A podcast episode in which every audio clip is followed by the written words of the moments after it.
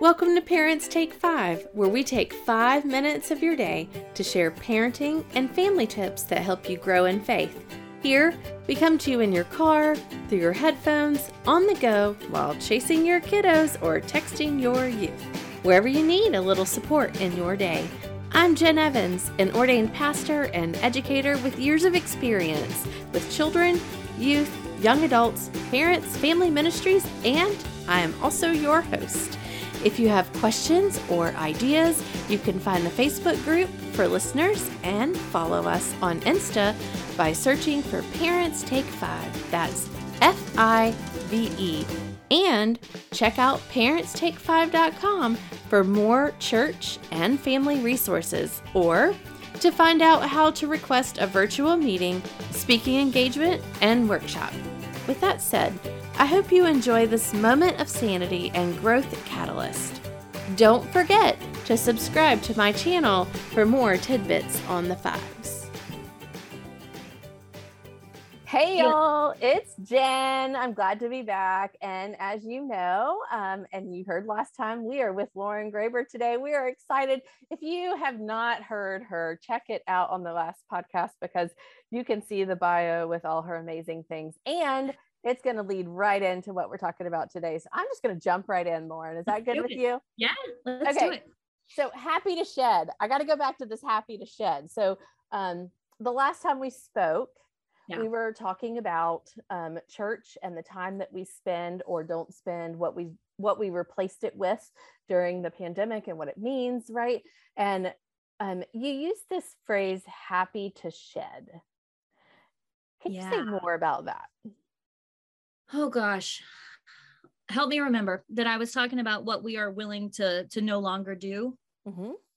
yeah um i think as i have thought about from my family in particular right which is the only only space that i, I do think very deeply about so i'm yeah. an expert there um but i think as we have considered what it is that we want out of church right if we're going to go back if we're going to take the risk mm-hmm. um uh and my own like so the particulars of my personal story of my family story is that we had just been having conversations in the last month or two my husband and i about how we were going to stop saying no to everything that we felt like after two years of being through in this pandemic and trying to be so careful that it was time to start saying yes again two things to letting our kids do stuff to us doing things to try and fully enjoy our lives. And then here we we did that. We let our kids participate in all kinds of stuff, and our daughter got COVID.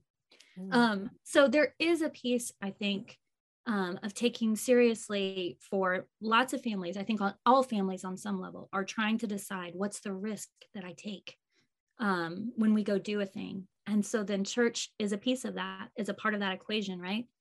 Um, making that decision. And so it better be good. It better like feed us. And I don't mean I need a dog and pony show. I don't need like big bass drums, but I do need to feel like that time uh, was good for us and fed us. And so there's so much of it um, that I am, uh, I, I don't need anymore.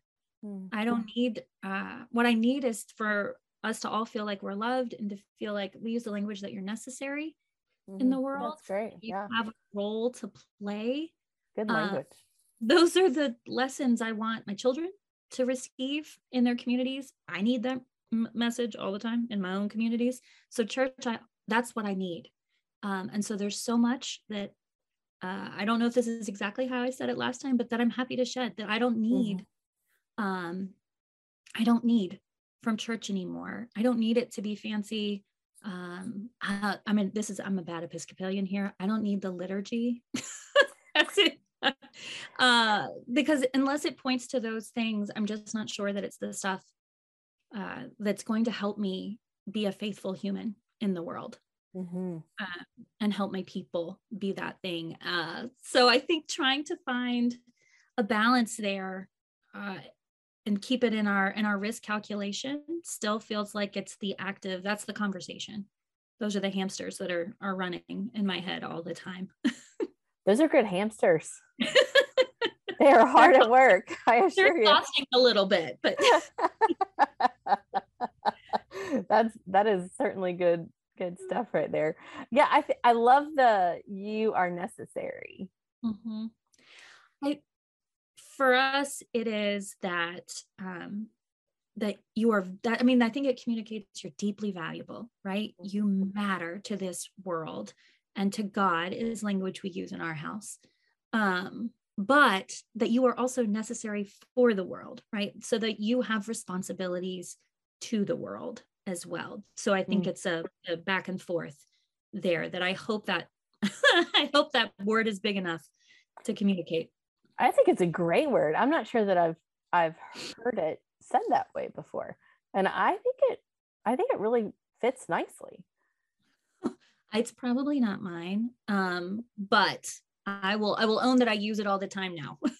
well, know that I am also going to use it all the time now. yeah, absolutely. I I heard from several people, you know, we're at Easter tide now, right? Um, so the the big Super Bowl is over of Easter, um, and he has risen. Um, Indeed. Yes, I, I, knew it. I knew it would come. I knew it would come. Um, yes, he has risen indeed, and I heard from many families, you know, they were excited about Easter, right, to go back. Many of them had not um, gone back to worship, and then it was just a disaster for families, um, just because exactly what you're talking about about how just hard it is and you don't even realize it and like when when you think back to pre-pandemic i don't know that i realized how stressful it was to get until, up and go. Yeah until you didn't have it anymore and then you think oh my gosh how yep. did i do that? Um, how did we do it? Yeah, yeah. and i think as i uh, our 10 year old is our daughter and we work so hard to we talk all the time about being authentic right and showing up as who you are. And then i was having a conversation with her this morning. We were looking i was like i think you need just like one dress she doesn't like to wear dresses at all um, she'd much rather be in her athletic shorts so that she can run and climb the trees that she wants to climb. I said, I think you just need one dress for the summer. Can we pick out just one in case you need to go somewhere mm-hmm. and you need to put on a dress, probably for your grandmother's? And it just to watch her face fall, I thought, mm-hmm. what am I doing? And I think when I think about church, that's a piece. I'm like, what am I doing? I need y'all to like pretend for church for an hour. What message am I sending about what this what this place functions as in your life? Um, like, no, no, no, no. That seems the exact opposite of what I try to tell you all right. the time. Right. Um, and I don't want to attach that to God. Yeek. I, right, right. Yeah, I, I, find it to be very difficult. I mean, before the pandemic, you know, I, I have children um, that we've talked about before, mm-hmm. um, a 12 year old and an eight year old. Pre pandemic, I didn't really get a lot of pushback for going to a church to worship. Like, I mean, my kids loved going to worship, um, or at least seeing their friends. You know, it it was it was home i would say it was it was kind of another home um, and then as we went post pandemic you know the word that i kept hearing was do we have to ooh yeah. It's a good question. Especially when you ask your pastor parent right? Like yeah. Do i have to? Oh it just uh-huh. broke me. Like i was like oh my gosh where did i go wrong? Um and, and and i think parents all over are facing this you know? Like and they themselves are thinking do i have to?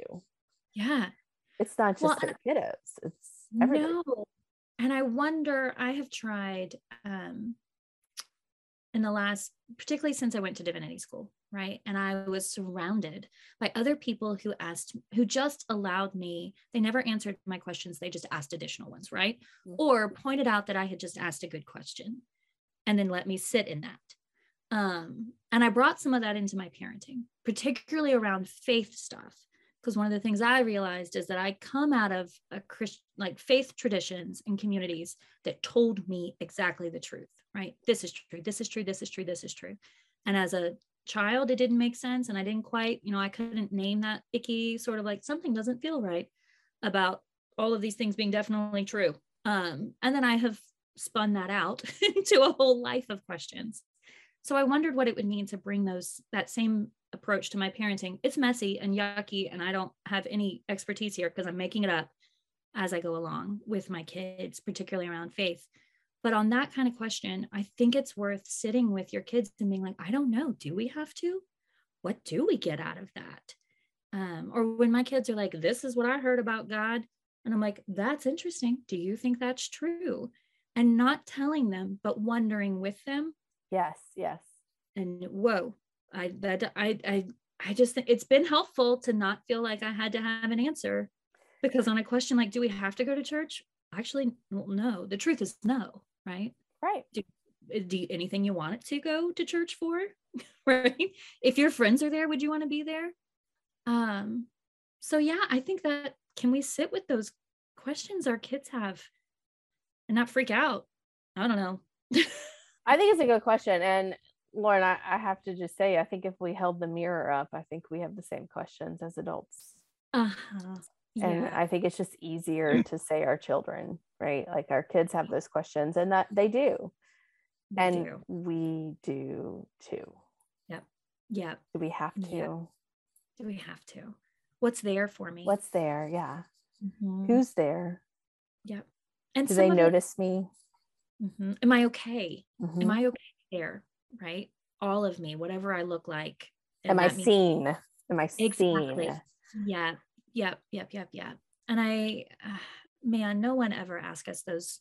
There's rarely opportunities in life to get to to ask those questions. I think church could be right? Mm. It could be a place where we could ask those questions.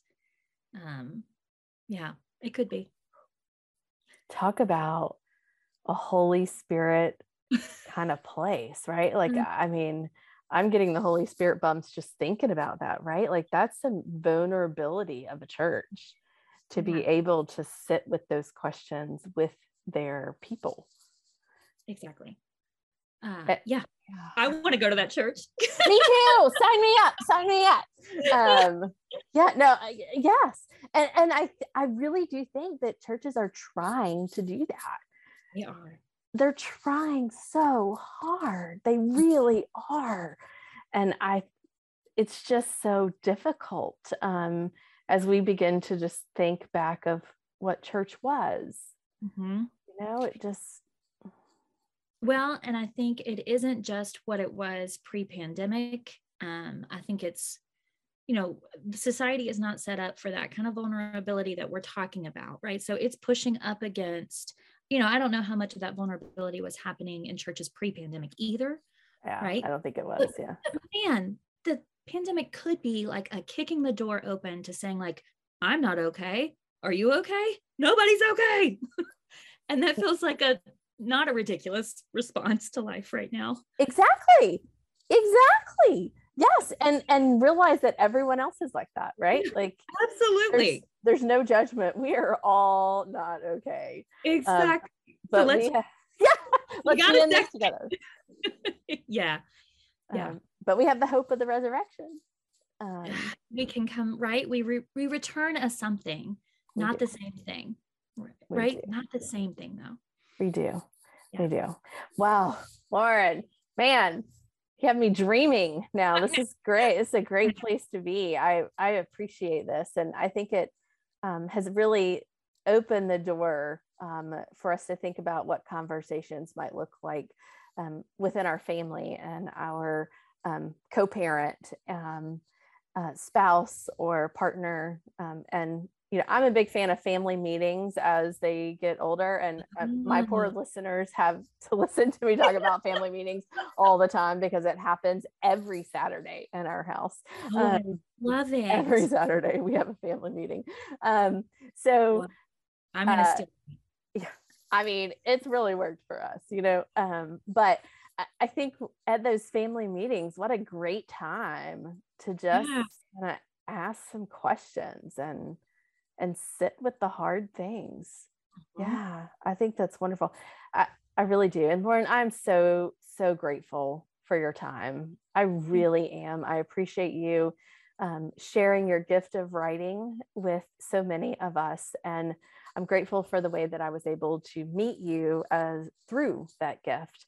Um, and given me the opportunity to dream a bit. And so, listeners, I will just remind you what Lauren has already told us, um, and that is you are loved and right. you are necessary. And necessary. That's right. Oh, thank you, Jen. Thanks, Lauren. I hope that you've enjoyed having a few minutes to help you recenter, refocus, and reflect on family and faith.